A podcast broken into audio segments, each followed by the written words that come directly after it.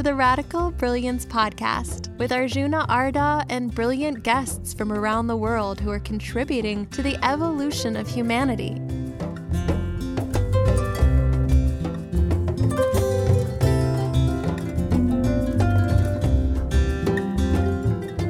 Today's guest is Miki Agrawal, who's going to talk about how to be a disruptor.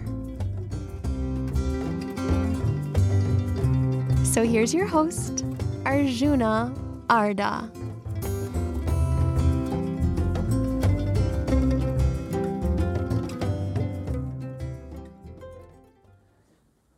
Hey, welcome back to the Radical Brilliance Podcast.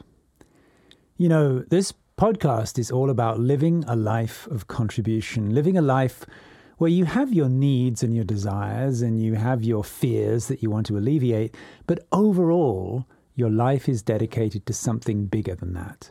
So you can enjoy things, you can enjoy something nice to eat, you can make sure you've got enough money, but your bigger mission, your overall purpose is bigger than just me and my needs. So people often ask me, well, okay, who's an example? Like who? Who lives that way? The first episode in this podcast was with Lynn Twist, who is maybe the greatest example I've ever met. But people often ask me, well, okay, but what about younger people? You know, people are just getting started out. Who can you think of who's really living that way?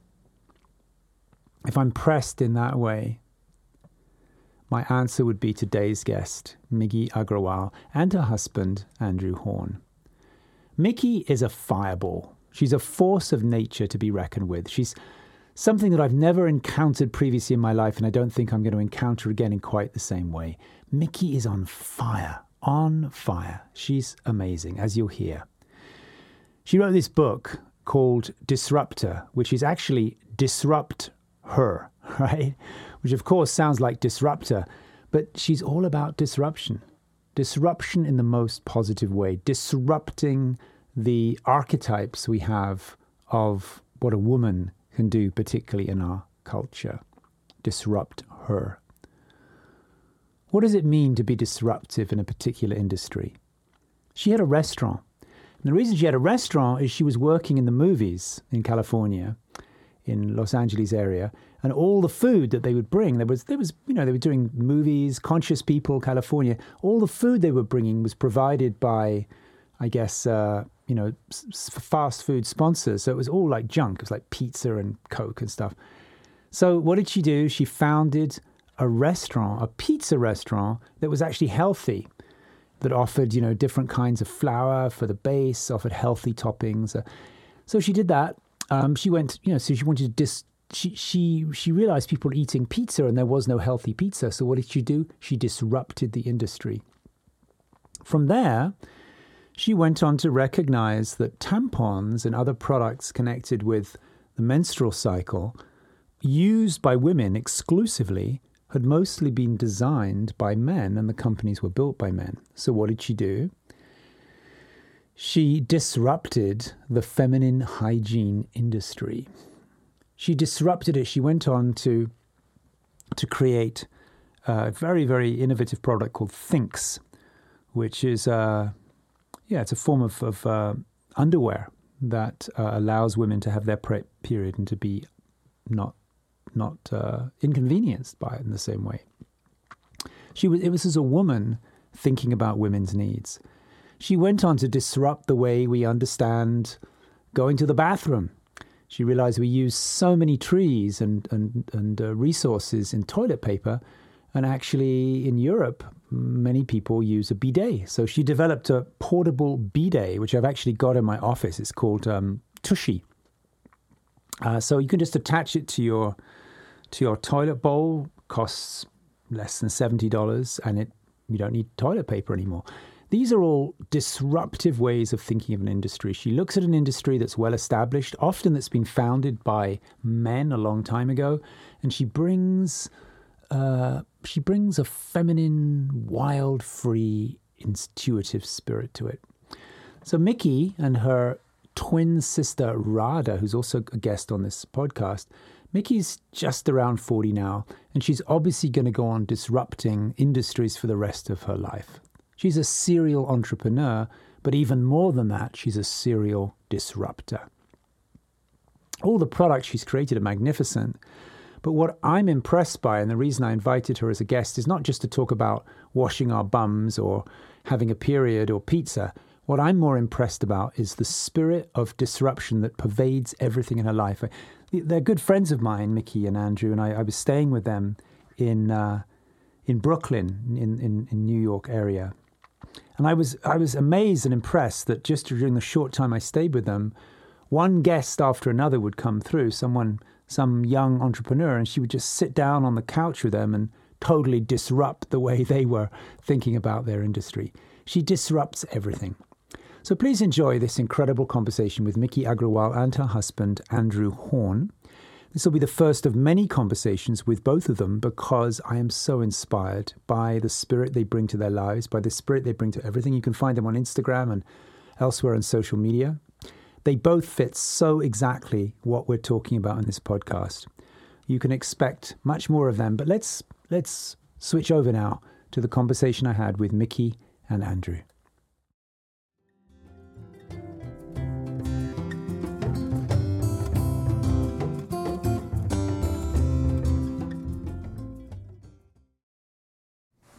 Hey guys, thank you for joining me.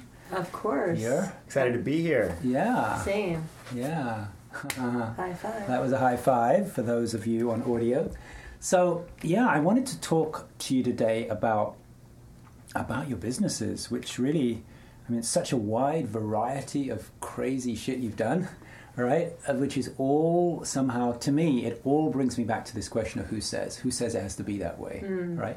Let's start with uh, started out with pizza, right? Well, no, it started out with with Pizza. with the World Bank. We started out working in the bank. Yes. Yeah. yeah. Yes. So let, let's go back there, and then we'll we'll go through the how all this happened. Yeah, of course. So um, I graduated from Cornell in 2001. Mm-hmm. Um, and, you know, if, if I wasn't going to be a doctor, uh, my Indian father said that banker is okay.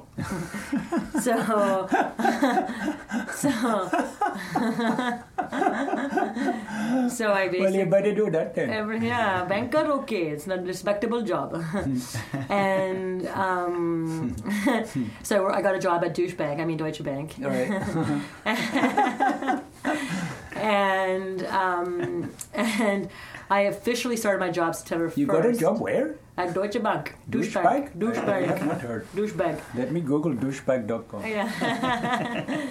um, yeah. So so I did my training. So basically, before you start your officially start your job in investment banking, you do two months of training. Yeah. um, which was right across to World Trade Center. Um, Uh-huh.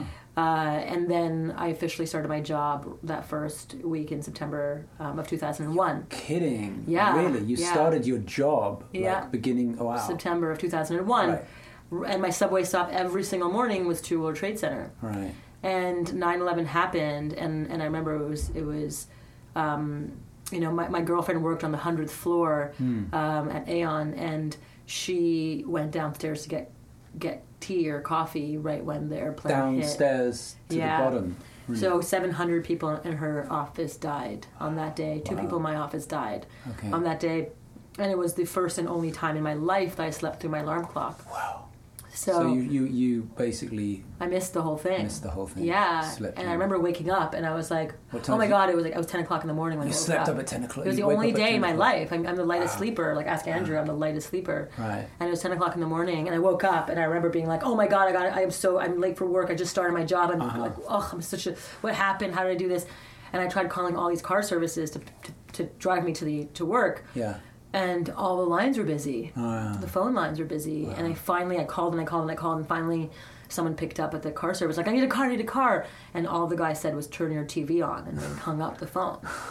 And um, and of course I turned the TV on because I couldn't get through anyone, and that was when Mm. I checked my email and I had hundred messages from terrified people worried that I was there, and um, it sort of was my wake up call, like that you know that moment in time. I was 22 years old, and it was my wake up call that you know the mystery of life is you never know when it's going to end. Sure. And um, so where was your floor relative to? my I was right across to World Trade Center, so all of the shrapnel that Oh, fell when the when the. World Trade Center fell, all of that stuff fell onto Deutsche Bank and destroyed half of the building. I see. Yeah, so all my colleagues had these stories of jump like sprinting underneath a car, just ducking before like it rained metal and like Wow. thousand tons of stuff Yeah. hit them. Um, So just a wild, wild story. And what's interesting is that. Um, every investment bank I found out have these disaster recovery sites, so these big warehouses. And so my office was three and a half hours away each direction, which was in this big warehouse where they were like it was like rows of desks with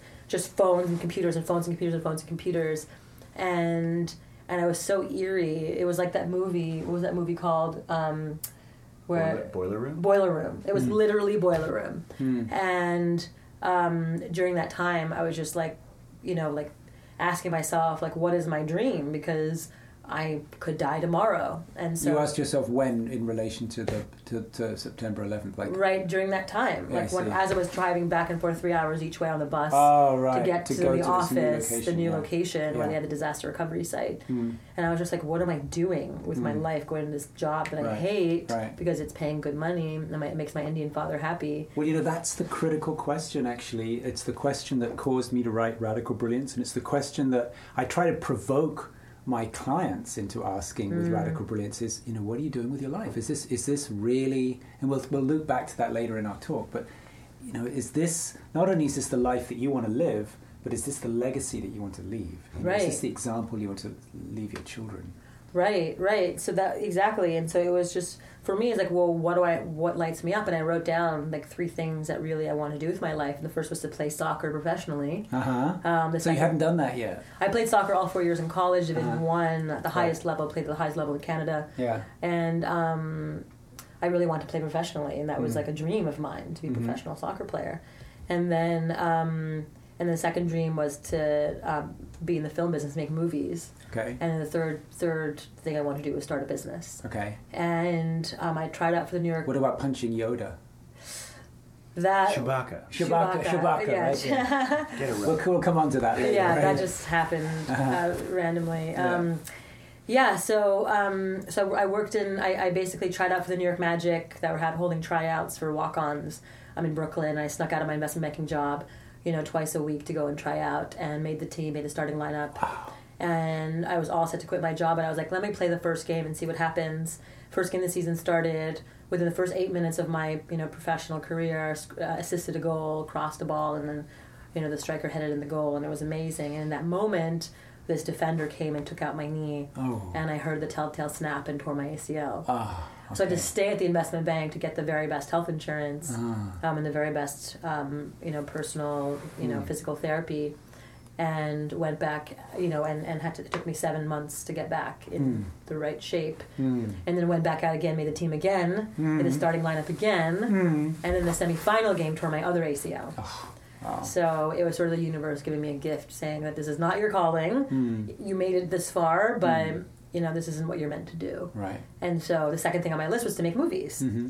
Yeah, so I spent my summers working for the guys who produced Dumb and Dumber and Kingpin and all these, you know, as my father called it, very smart movies. Mhm. Not. um, and um, he, um, you know, we we uh, that was when I really fell in love with the, the storytelling, Yeah. with really like how much you can impact. You can put someone at the edge of their seat and suspense and and create and make someone laugh and, and roll on the floor laughing and and you can just create these moments um, through just words and through images and through sort of the right storytelling and that the flow of a story Mm. and um, you know that that job really proved to be super important you know when I started my businesses to really learn how to change so a what was the job? conversation. Um, so I read scripts for the per, for the Oh. people who, um, and then well, well when I when I graduated from when, when after I, I left the investment bank, um, I started working in, as a production assistant, picking up trash on the streets and driving directors around Okay. and getting coffee for you know my, my Asian parents who were like, "You went to Cornell, like what are you doing?" you know, they couldn't believe that I was doing that kind of menial labor, you know, taking trash out, like. And then, but very quickly, within four months, I worked my way up to producing Mm. and production managing big commercials and music videos. Mm. Um, and um, and then it was during this time where I had my first ding ding ding moment for my first business idea, which was born out of a stomach ache. Mhm. I was work- I was eating on sets of commercials and music videos, Right. and I would have there was these tables called craft service tables, which was just basically free snacks and junk food unlimited that you can just eat all day. Instead of buying food, I would just eat this craft service table because I was like, you know, still paying off a lot of student loans. And I would just come home every day with awful stomach aches. You're eating mm-hmm. like pigs in the blanket and all these like disgusting foods. Hmm. and I would just come home with just like rolled over in pain. And finally, I said, enough is enough. And I researched it hmm. and discovered the massive processed food industry. Yeah. And that there were over a billion obese people on the planet, in addition to a billion hungry people on the planet. Did you talk to Eric Edmeades at all about what he does with Wildfit? No. Who we were in the car with last night? Yeah, yeah, no, I Right. no, he's great. Yeah, Yeah. I'm curious to He, he's got a whole incredible education program around food health. around yeah around getting back to what's really the human diet. But anyway, that's a that's a Wow, whole other conversation. amazing. Yeah. Yeah, so um, so I just sort of you know like I, I started thinking about my own self and what I'd given up as far as foods go, and I'd given up my favorite comfort food, which was pizza. You know, I Hmm. Had to give it up because it was made of bleached flour, processed cheese, all this crap in Hmm. this food. You know, and yet it was a very it's a, pro- a food that everyone loved. Hmm. You know, Americans eat hundred acres of pizza every single day. A hundred acres. Yes, Wow. and thirty-two billion dollar industry. Can you imagine that for a minute? A hundred acres of pizza. and so um, and so that was sort of um, you know i was like oh my god like what if you can create the alternative version of america's favorite pastime and use Mm-hmm. Right. unbleached flours hormone-free cheeses seasonal local toppings you know use local Mm. you know hormone-free cheeses and things like that Mm-hmm. um, and and vegan options and have alternative cheeses and and obviously gluten-free Gluten free, yeah. yeah, and so that was sort of my first idea that you know that was born out of a stomach ache while I was working and eating crappy food on set, Right. and that's when I was like, oh my god, I'm gonna go and, and open my first my first business, which was a restaurant, Mm-hmm. and then What was the my- name of the restaurant? Um, at the time, it was called Slice, Mm-hmm. the perfect food, Okay. and then it was rebranded to Wild. Um, and so that so so I opened my first restaurant. You know, raised two hundred fifty thousand dollars without really any experience. Mm. Um, you know, f- doing hosting these, these sort of fundraising dinner parties where I would create this sort of like community atmosphere and, and have people participate in this sort of like food tasting and, experience, and then was able to raise you know two hundred fifty thousand dollars that way, and then built my first restaurant, and then opened up you know a couple of more, um, and and then you know this is when you know I spent seven years like doing the best I could to build a business, but just And you told me you were really hands on in those restaurants. Oh right? Yeah, actually, I washed dishes. I made the pizzas. Mm. When when when a pizza man didn't show up, I jumped in the line. You know, I waited tables when I needed to. You know, Right. de- demon, even I even did, did deliveries when I needed to. this was three locations in Manhattan, right? At the time, it was one, and now there's three. Okay. One in Brooklyn, one in Manhattan, and now there's one in Guatemala. I did have one, two in Brooklyn. Yeah, Okay, yeah. yeah. Um, and um, yeah, so it was one of those. Like I feel like I I, I got my calloused hands when I came to work, Yeah. working so hard. I worked, you know, nine a.m. to two a.m. seven days a week for seven straight years, and you know it was such a hard like thankless job. You know, you Yeah. have these, you know, New York City Department of like sanitation or whatever come in, and the health department would come in like mafia, and you know, it's like, oh, you have, you know, a, a knife mark in your cutting board, and you're like, that's what a cutting board is for. Like, oh, we have to sand it down. You want me to sand it down every time I cut a. What are you talking? So they would charge fifteen hundred dollar fine. Fifteen hundred dollar fine. That was just like the most stressful Yeah. experience, and yet the reason why I kept doing it was because I really loved, you know, having people fall in love in my restaurants and have Sure. people eat gluten free pizza. pictures. Yeah, there was, know, wasn't there even weddings? in- weddings yeah. at my restaurant, and it was just like a place where people deepen their relationships, and it was Yes. also a place where I could eat food that I really loved and craved. That was that you know using ingredients that I really trusted and loved, and so. Um, you know, one of the things that you know in my in my first book, "Do Cool Shit," I talk about um, the three questions you have to ask yourself before, before starting a business. And the first question is, "What sucks in your world?" Um, you know, so for me, like having stomach aches and having this product that I could eat, that I trusted the ingredients, you know, that's what kept me really passionate about this business. Um, second question is, does it suck for a lot of people? Um, well, you know, at this point, 20% of Americans eat now eat gluten free. You know, um, one in five Americans are lactose intolerant. Um, intolerant. So many people are now, you know, have lots of intolerances to lots of things: gluten, dairy, um, processed foods. Let me just jam on that for a second, just because you mentioned it for the people listening. You know, those figures about one in five lactose free. I'm just going to actually reference Eric's work, who we Yeah. went in the car with. Those figures apparently are like people who actually go to the doctor complaining, like, oh, you know, I'm, you know, they, they've got obvious symptoms. But apparently, if we talk about who can who can actually properly digest cow's milk, Very few. it's about ten percent. Right. And that's in 10,000 years, 10% of Homo sapiens has accustomed itself to the, the milk of another mammal. 90% actually you can't, you may not get full on uh, inflammation or something, but, but Right, 90% terrible. can't digest it properly, which is a whole other conversation about how far we've drifted away from the diet we had for 240,000 Right. Nuts, years. seeds, fruits, vegetables. Right. You know, Honey, maybe you. eggs, those are Yeah, eggs. forever. hon- Yeah, honey. I mean, you, and if Yeah. you want to go and kill a animal and eat it right there for food, which is what lions do, like Yeah. you know, and you don't do it inhumanely, Hmm. that's fine too. You're you know, right. but now all these farm animal, like just Exactly. it's, it's genocide. Um, Anyway, that was a diversion. But uh, yeah, yeah. So that was my first, um, you know, business. You know, really got the calloused hands for hard work. Um, I brought a partner in to now run to, to run the restaurants in 2013, and that. Did you say number three? You said number one was what, what sucks? in my world? What's- number two is does it suck for a lot of people? And number so, and number three is can I be passionate about this particular issue for a you know cause or community for a really long time?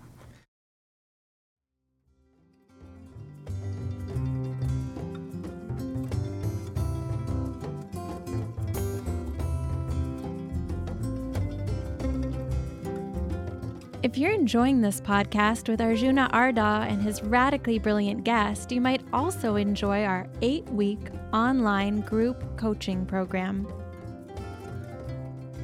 It's an opportunity to go deep and get stable in practices that enhance your own brilliance.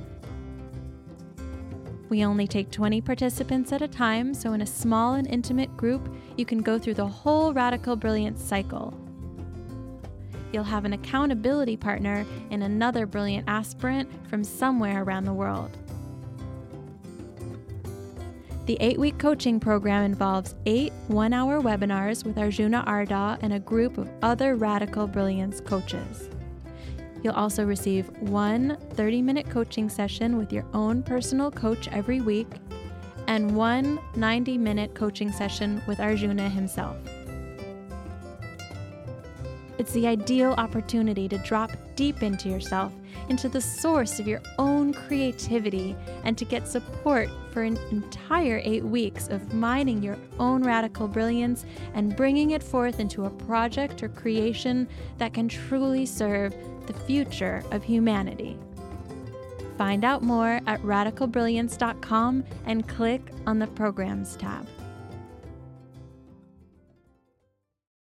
So you know, bef- before we go into the other businesses, I want to zoom in because Yeah. I'm really interested in brilliance. You know, that's Mm. that's our whole thing here. Is is and I think in a kind of drunken moment without any alcohol. Uh, last night I was saying, you know, that I, I, you and all of you, you and and and Radha and Andrew, you all of you, like you emanate this quality that I recognize of just. Mm. So what I want to ask you is, you, there you were working in uh, in Hollywood on movie sets Mm-hmm. and having this. I mean, I'm sure a lot of people go, "Ah, what am I doing? I'm eating all this cr- crummy food." It's actually in New York because New York films Oh, sets too. yeah. okay, got it. LA was in the summers when I was, but yeah, Right, is- yeah. yeah. So you're, you're on these movie sets eating crummy food, and I think a lot of people get that far of like, oh, what am I doing? Could do something else, but it doesn't really translate into a restaurant and more restaurants, and it doesn't translate into serial entrepreneurship. So what do you think you got going on that makes that idea become reality? Yeah, I mean, I think my parents, you know, they came to this country. My dad from India, my mom from Japan, Hmm. without any family members, any connections, anything. You know, they they got married, got together, and and and had three of us. And um, throughout our entire lives, they would just see problems in the community, and they would just solve them, even if they had, didn't have any, you know, very very little money or resources or connections. They still figured it out. For example, when we were kids, there was no gifted children summer camp um, in Montreal. And so my parents started the first Gifted Children summer camp. They found the right teachers, they found the venue, they found, the, you know, they, they got all the students together, they, you know, created the curriculum. It was a whole thing. And they just said, all right, well, if it doesn't exist, just go do it. Okay. And then when we were kids as well, there was no, you know, um, there wasn't any electronics courses. And so for children, because at the time there was electronics were just nascent, Yeah. and my parents were like, we want our kids to learn about electronics, but there's nothing nowhere for them to learn. We're just going to create an electronics com- kids company, Uh. um, and built these little kits that had like a breadboard with trans- you know transistors, resistors, burglar alarms, and switches, and, Uh. and, and LED lights. And you got to like make these things out of electronics. My dad wrote the manual. My mom drew the pictures. My parents then sent us all over Canada and sold all over all over over the country. Crazy. And so it was just by example. I think was really cool. I have I have an outsider perspective on that as well. Yeah. I remember when Miki and I just started dating, How long ago was that? uh, eight years. Yeah. Yeah. Yeah. Eight years. So it was year number one, and I went to visit them at their parents' house in Connecticut. Where was it? Um, in South Windsor, Connecticut. in South Windsor, Connecticut. And I just remember that I was inside the house and her dad Raj was outside and he was raking leaves. And I remember that I yelled at him through the window and I was like, Mr. Agrawal, do you need help? And he said, if you see somebody doing something, don't ask. Just go help them. Right. It was like his assumption was that if if there was work to be done, if there was a problem, go do it. Mm-hmm. Like, don't ask. Of course there is. You know what I mean? Right, And that was like the assumption. Just go do it. Mm. And I think that Miki really embodies that of just like Mm. if there is a problem, if there is work to be done, don't ask. Just do it. It's funny because I'm sitting in the room right now with two people who frequent, both of you frequently reference the awesome influence of your parents. so I think you know True what, what, what no? Yeah. True that. True Yeah. that, true that. True that. Uh, I think what what's interesting is to see. So so you were kind of actually lucky in a way to Mm-hmm. have an amazing role model in your father, and you've certainly your, your and mother, mother. and mother, yeah, Yeah. yeah, and um, and your mother's Sam Horn, who's you know started the Maui Writers Conference and is also completely awesome. So what do you think? I mean, this quality that your father demonstrated for And you, mother. and, and mother, yeah, but I'm yeah, okay, father and mother demonstrated for you of just go, just go do it. Yeah. If somebody didn't have parents like that, I'm a great believer in practice. What do you think would be the most effective practice to in, to install that app if it's not already in the Hmm. software? Um, I think I will add one more thing to that is that I have a twin sister, Yeah. Radha, who you've now yeah, talked she's to on, as on well. our podcast. Yeah. she and I together since mm. we were born were mm. always like, "That's a great idea. I love that idea. Go do it. Yes, let's go do it." Yeah. And it was just someone to like constantly like egg you on to go do something, and, and was so excited about the idea that you put forth, and so enthusiastic for the other. And so I think you know one way to download the app and not even if you don't have it installed initially is Yeah. to find a friend or someone who is super excited and like and is your accountability buddy Yeah. you know to hold you accountable to like do something and, Great. and want to impress each other and show Right. each other that you can do it and i think there's that piece that is really critical having a great community around you who inspires you which we do in new york Yeah. um, you know if, if it's not your parents which we, we did and then now it's our friends in new york who all are doing amazing things Hmm. um, uh, and around the world and i think that you know when you see that you get inspired Totally. going, going to burning man for example is inspiring Totally. you get you to see like what's possible for the human spirit you know Yes. from an art and creative perspective um, Exactly. you That's, a, that's a great. We had a great dinner last night, didn't we? Yeah. You know, And uh, with your mother, Sam Horn was there, and and Eric Edmeades from Wild Fit. And I could feel just as we were around the dinner, there was a spirit of just bringing out the best in each other. So Mm. that's a great answer, actually. If you don't, if you were lucky enough to be born into that kind of community, then then be grateful. yeah like you went and found it right I went and found it, and I think to some degree, I hope that I created it for my kids. Right. Yeah. Yeah. So so then I brought in a, a, a partner to run the restaurants with me, but really operate the restaurants because you know there are you know different types of people who are who are sort of has zones of genius. My zone of genius is creative, design, brand, aesthetic, voice. Um, you know, and someone else's uh, zone of genius could be operations. You know, like managing a team, dealing with the logistics of day to day, like you know, hiring, fire. You know, like all those things like I found that person who loved, who's excellent at that, hmm. to really run and operate the restaurants. And What was the process you went through to look for a person like that? oh my god, I, I mean, I went through five different managers who stole from me, hmm. who paid. You know, one of them had another restaurant right next to my restaurant, and paid his staff with my restaurant's money. I mean, it was crazy the amount of stuff that happened when I would leave one of my restaurants, go to another. You know, my you know some of the you know the, the people who work for me figured out that they can just charge people less and then pocket the rest. It was just like so my numbers would go down by half every time I left. It was just like wild. Wow. And I just didn't have the right checks and balances in place. Um, and so I learned a lot, you know, from my partner who came in, put systems in place that was made it really hard.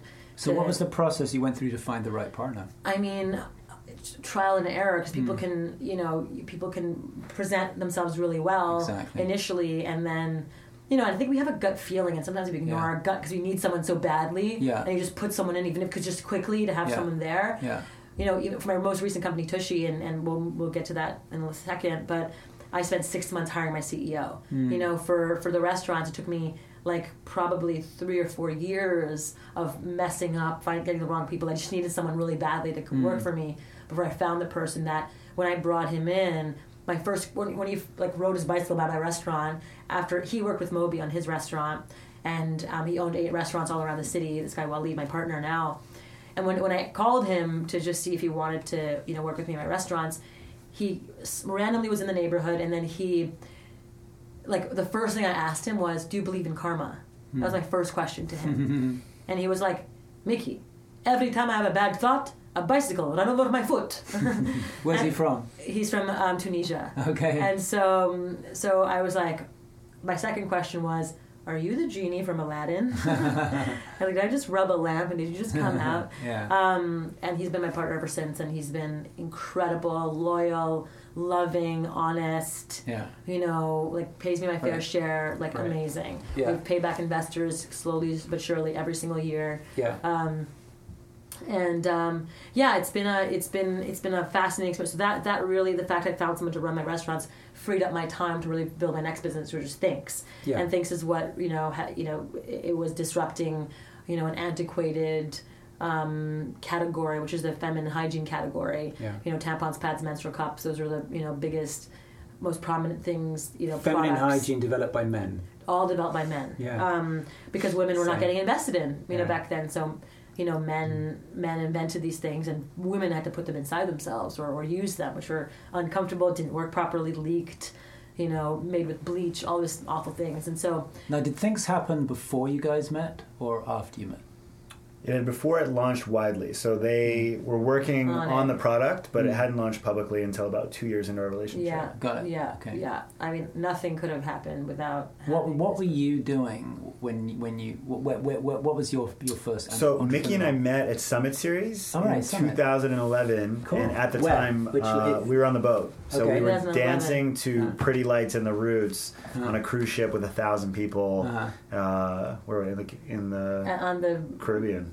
yeah, Yeah, like on the way to Jamaica. on the way Yeah. to Jamaica. and you Uh, were an entrepreneur at the time. So I was an entrepreneur. So my He first still company is. right out of college uh, was a nonprofit called Dreams for Kids DC, Mhm. and so it was an organization that empowered young people with disabilities to come off the sidelines and unite with their peers through sports. Mm. And so we did.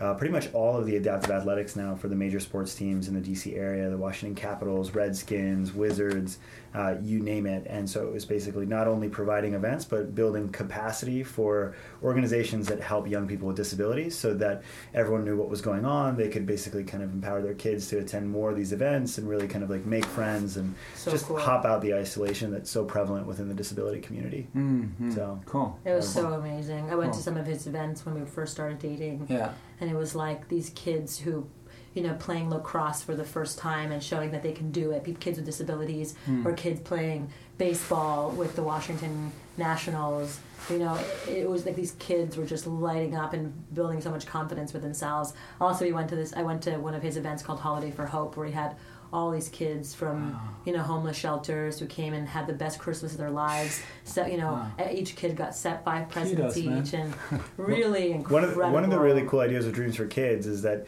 you know, service and social entrepreneurship kind of transformed my life. It gave me a sense of purpose where I had none really Mm. graduating from college. And so it was the idea that we were working with some of these communities, like young people with disabilities, who are oftentimes the recipient of service. But I kind of had this recognition at a young age that the ability to help someone else is what gave me a, a sense of self worth. Amen. So why do we withhold Oh, that say, same? Say that again. That's such a great thought. So it was the that ability.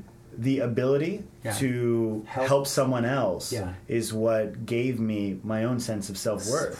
We could just chant that for five minutes. so, but So so, but if you think, but if you think about that for a second, it's like Yeah. where there are so many marginalized communities who are the recipients of much needed service, Hmm. but that we so often withhold the opportunity for those people to give back. Yeah. When helping another person is what we've all experienced is the most fulfilling thing. And so, what we would try and do is basically take kids who are participants and then turn them into these Leaders. mentors who would then lead other kids, and then Yeah. you'd have them basically volunteering at other events Right. with the idea that you can empower anyone by giving them an opportunity to serve to help Yeah. someone mm-hmm. else. yeah. Even kids with Right. disabilities who are always the ones like getting the handouts. Imagine you give those people the ability to lead. Yeah. They now all of a sudden go from feeling like, oh, I'm just asking for handouts to being like, oh, I'm like, I'm worthy. I can help someone Yes. else. You know, and that's Yes. what That's great. that's what Dreams for Kids. So you know, good, was so, so good. That's a really good point. That actually we often want to we want to help people who are disadvantaged. If you can actually help them to help people, Exactly. That's where they get their self worth. That's back. it. So important. It's yeah. brilliant. It was Brilliant. incredible. Yeah, really good. Thanks, Yeah. man. Really, good. really Yeah. good. Truth. Yeah. and then Yeah. and then with you know with that i mean honestly like like andrew and his mom is are the ones who inspired me to write my first book do cool shit after i only Mm. had my restaurants to Mm. really teach you know people who've never had businesses before Mm. have a blueprint to sort of like go from step zero to step one in Mhm. a business Mm. um, and starting out anything they want right. um, right.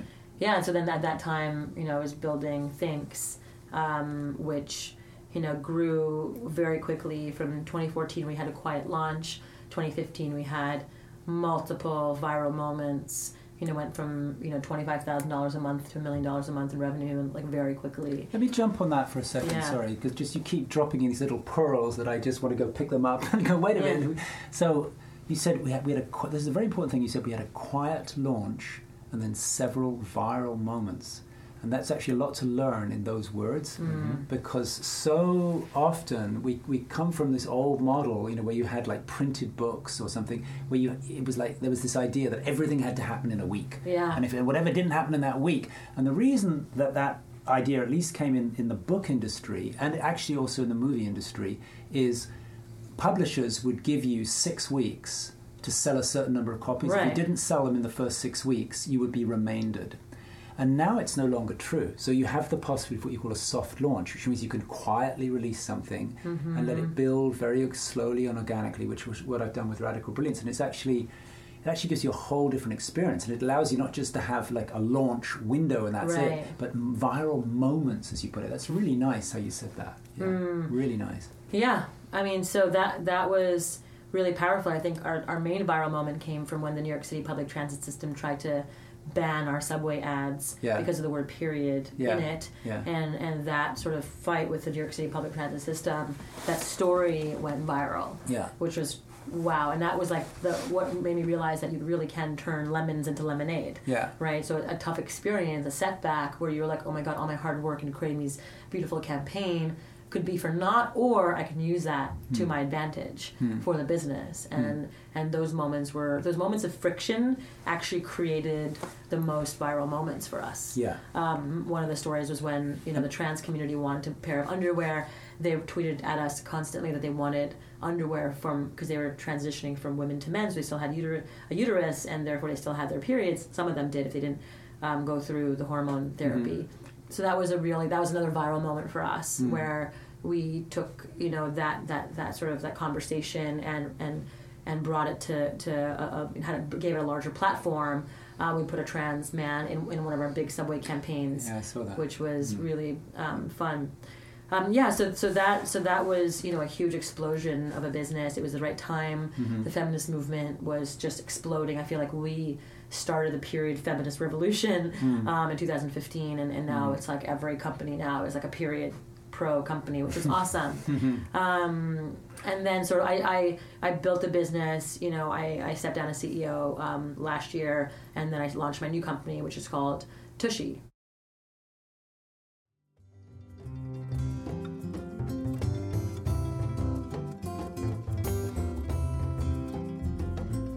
As you're listening to this conversation with Arjuna Ardagh and his radically brilliant guest, you might feel inspired to go deeper into your own expression of radical brilliance.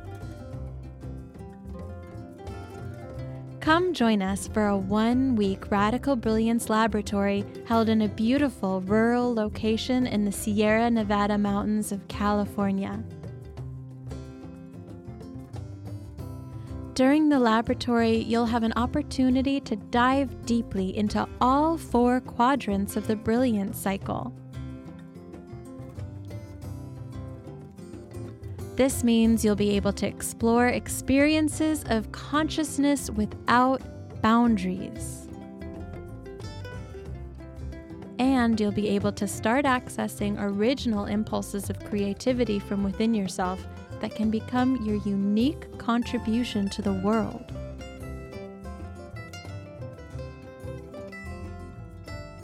You can get in touch with your own learning and integrate mistakes that will allow you to mature and grow.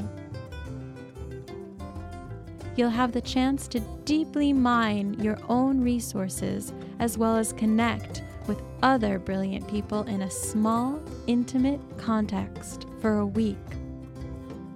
You can check out the Radical Brilliance Laboratories at radicalbrilliance.com under the Events tab.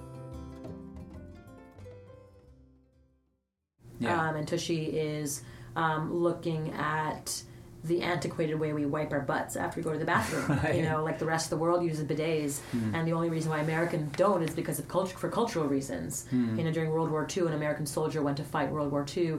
They would go to French brothels, and then they would see bidets in French brothels, and then they associated bidets with something sexual and dirty. And so when they came back, they were like, "We were never in brothels. Bidets are terrible." Hmm. And so that's why it never really hmm. picked up after the you know during the Industrial Revolution hmm. and um, and that's why the plumbing systems built up in the United States, and they never included that sort of bidet Right. culture. And so now, you know, my product is simply a bidet attachment, which, which attaches to any standard American toilet and turns any toilet into a bidet. It's only sixty nine dollars, so it's not like those expensive Japanese toilets. I'm- There's I- no like these weird squat things next to the toilet, which are the French things. It simply attaches to your existing toilet. I've ordered enough for my for every toilet in my house. yes, great, You will not regret it. Yeah. So what, and, what- and by the way, most importantly is that do not go to tushy.com. It's a porn site. go to hellotushy.com. hellotushy.com. Yes. And a really intense porn site at It's a very Right. intense porn site. Okay, well, Yeah. um, so um, what was the what was the key moment when when uh, when Hello Tushy was born? That was well. I mean, the key moment was during Valentine's Day, where Wow. Andrew, our first Valentine's Day together. Andrew bought me a bidet attachment, like this sort of like Chinese one, because Yeah. he knew I was obsessed with bidets. We used to Um, call them bum squirters in India. Yeah, yeah, exactly. They're called the lotas. Yeah, the bum guns. Yeah. Um, and he, you know, you know, he he knew that that I, you know, I, re- I really like being clean down there, Mm-hmm. and so he got me a bidet Mm. attachment as a present. Well, because she had always talked about bidets as like a dream, Hmm. and you didn't really know that Bidet attachments that bidet attachments were a thing. Like a and so I went on Google and I just looked for bidets, and then the first time I saw all these horribly branded bidet attachments, but I still gave it a shot, and it was it was okay, Mm-hmm. but it was still better than nothing. Yes, and so so he got that for me, and I was like, oh my god, this is like my dream come true. I have a bidet, but it's it's like great, but this product is really ugly looking. It makes it makes me feel like you have a contraption on your toilet. Means what's wrong with you? Mm-hmm. Do you have something wrong with you? Versus like our product, which looks like an iPhone next to your toilet and feels Right. like a sexy oh an upgrade to your life. So you it know? lets you control the, the, the flow, It right? controls the flow. It controls the temperature. You can connect it to The your warm water. Oh, so you also have a temperature. 70 con- bucks. Crazy. Yeah, uh, yeah. so it heats the water for you? Yeah, so it actually connects to your under. So your your sink, if it's next to your toilet, you just it comes with a little splitter and a hose. You just uncooked your hot water thing, and then it just connects to your. That's an important point too, because people are always like, "I don't want to be sprayed with the toilet water," but it's literally the same water that That you you brush brush- your teeth with. That's Okay. going down there because it's coming from the sink. So Yeah. you On the other hand, you don't want to brush your teeth with the same water. yeah, exactly. right, right. It's like it's pulling from the wall. So the wall is like the fresh water coming in. You Got wash it. your dishes I with. You brush your teeth with. Yeah. It's not pulling from the toilet bowl or from the tank. Right. It's coming from the wall directly. So yeah. So that was so, and also like the fact that 15 million trees are getting flushed down the toilet Sure. every single year just for toilet paper consumption. Not to mention toilet paper doesn't even actually work. I mean, Hmm. would you jump in your shower, not turn the water on, and just just use dry paper to clean your dirty bits? Right. Or would you like wash your dishes and not turn the water on and just use dry paper? Well, I think you made you made a, another comparison as if if a, bird pooped if a bird pooped on you, would you wipe it off or wash it off? Yeah, and of Right. course you'd wash it off. And Yeah. so it's such an obvious thing that we just don't think about. And I Right. think you know, I have a new book coming out called Disrupt Her, Yeah. and it's really about disrupting the status quo thinking that we have in our brain. We just unconsciously do Mm. Exactly. things like robots in this country or in the world where society tells us how we should think and act. We should just go and wipe our butts with dry paper, and that's the way it's been done, and that's how we're going to do it. Great. Let's not, for, I mean, like, let's not even think about the fact that toilet paper is exacerbating hemorrhoids, urinary tract infections, yeast infections, all these things that can be alleviated by just using water. And so, if we just like did everything consciously, if we thought about all of our actions, if we thought about what we are doing to ourselves, what we're putting in our bodies, what we're, you know, like how we're polluting the planet, all those things, if we just get a little bit more conscious to our own authentic selves, Right. we'd actually would lead much happier lives. Exactly. And and so the book is really disrupting 30 ma- 13 major areas in our lives where we're told how to behave Oh and my god! You know, this is so much exactly what radical brilliance is about. You know, Amazing. radical brilliance is really that's what the meaning is to have a thought that is original, Mm. rising out of out of emptiness, and not just a repetition of what we've been taught. So, Love that. Yeah, I love the idea of Yeah. disruptive economies. What are you doing now, Andrew? What's your what's your focus at the moment? So my focus at the moment is uh, I have a company called Tribute Hmm. uh, that I've been working on for the past three years. It's my favorite company of all time. It is Okay. a very fun company, inspired by an incredible gift I received on my 27th birthday from the woman sitting right next to me. Um, so I walked into our apartment on my 27th birthday and found out that Miki had planned this incredible surprise party. So she has 25 of my closest friends who are all there. They jump out, happy birthday, the whole thing. And then halfway through the party, she gathers everyone in our living room and she puts this video on this projection screen she had rented. And uh, she sits me in the back of the room, and I have no idea what the fuck is going on. And, and she said, What is this? And she says, Don't worry, just wait. And uh, she hits play. And what I didn't know is that Miki had taken the time to reach out to 25 of my closest family members, my mother, my father, and she asked them all to send a one minute video telling me why they love me. Ah, And uh, she took all those videos, she put them into one montage, and she hit play. And so I sat in the back of the room, and the first person on is my mom, and she's Mm. talking to me about how incredible it was working together. And then it's my dad, who I know loves me, but doesn't really articulate that that often. And tells me that he loves me. And then my brother talking about how great it is that we're friends again. And at that moment, I just break down, and I'm bawling in the back of the room in front of 25 of my closest friends, and I cried for the next 20 minutes. And um, I remember that when it was finally done, everyone gave me a hug, and I look over at Miki, and I was like, "How did you do this? This is the best thing I've ever received." And she looks back at me without blinking an eye, and she just says, "It sucked." And I was like, "What do you mean?" And she was like, "Well, it took me 15 hours to email everybody hundreds of times. I was collecting files. Send me for the video. Please don't send me Dropbox, the video. Drive, and then you know, Texting editing. it to me so it's pixelated. Oh my god, can you Dropbox it to me? Can you email it to me? and then last but not least, editing it together in iMovie. So I had just experienced my eulogy at 27. right, beautiful. I had just for the first time had my own value like Mm. reflected to me by the people I cared most about, and um, I realized that it really was one of the most powerful experiences I had ever experienced. In that moment, I walked into the other room, Mm. and I just knew that I was supposed to share this with the world. And within two minutes, I had the name Tribute. Mm. Um, within three months, I had an incredible co-founder that was Mm. you know, heading up some Mozilla projects before that.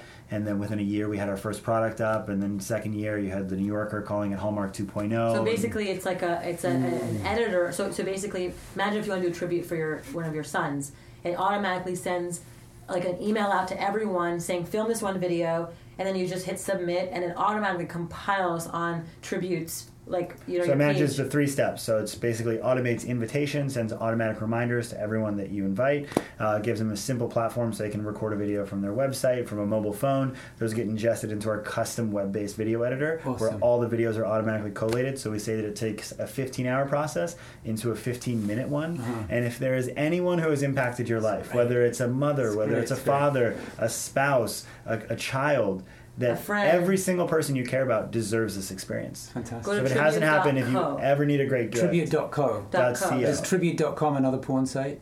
No. Some boring Midwestern fulfillment company. So Okay. yeah, who won't sell. tribute.co. Tribute.co, great. It's amazing. It changed my life too. But it's it's the whole idea of like how do you use technology to facilitate Right. meaningful connection? And the thing it's like a lot of times like social media and these platforms get a bad rap and they say that they lead to more isolation and more loneliness and a decrease in subjective well-being. And while that is true, what is also true is that there's actually kind of contrarian research that shows that when people use social media actively, Right, when right, people are on right. social media and they are not just liking or just browsing, but they're messaging people and they're commenting Hmm. and they're hearting stuff that they like, that it actually leads to either a neutral or an increase in subjective well being. Hmm. So technology is a beautiful platform that hopefully most of the time, certainly you can manipulate people with it, but that technology is an incredible platform and that if you give people the context for creativity for meaning that people really can do beautiful things and connect in meaningful ways that serve them in the offline world and so that's what we're doing is building technology that allows people to connect more deeply in their important relationships Yeah, that's fantastic. Mm, it's the best. You You know, know- tell them about tell them about your KPI. yes You know, KPI is key performance indicator. Yeah so the the kpi that we track most of the time is something called toj Yeah. which literally stands for tears of joy Yeah. and so to date after 100000 of these things given Really? We You've literally- made 100,000 videos? Yes. Oh, that's fantastic. Yeah, so we That's so have cool. uh, we have an eighty percent TOJ rate Ah. of the recipient literally crying tears, Tears of of joy. joy. That's fantastic. So it's pretty incredible. I'm very fortunate to work on it. You know, Radical Brilliance and this whole uh, podcast is really about it's about really activating that question who says? Who says it has to be that way? Mm. And really allowing original ideas to fill the vacuum. And honesty of anybody I've talked to so far you guys are just like the embodiment of, mm. of, of Thanks, social entrepreneurship and disruptive business. So mm. thank you so much. It's been really incredible joy. And I, I feel like I've found my long lost relatives you know in, in both of you yeah. We're very excited to be here. And, If you want to find Andrew, you just go to itsandrewhorn.com. and- Oh, you do? It's and Andrew. Miki is MikiAgrawal.com. A G R A W A L. All right. Well, we'll put that on the page. Great. Awesome. Thank you so much for being here. Thank you. Mm. Thank All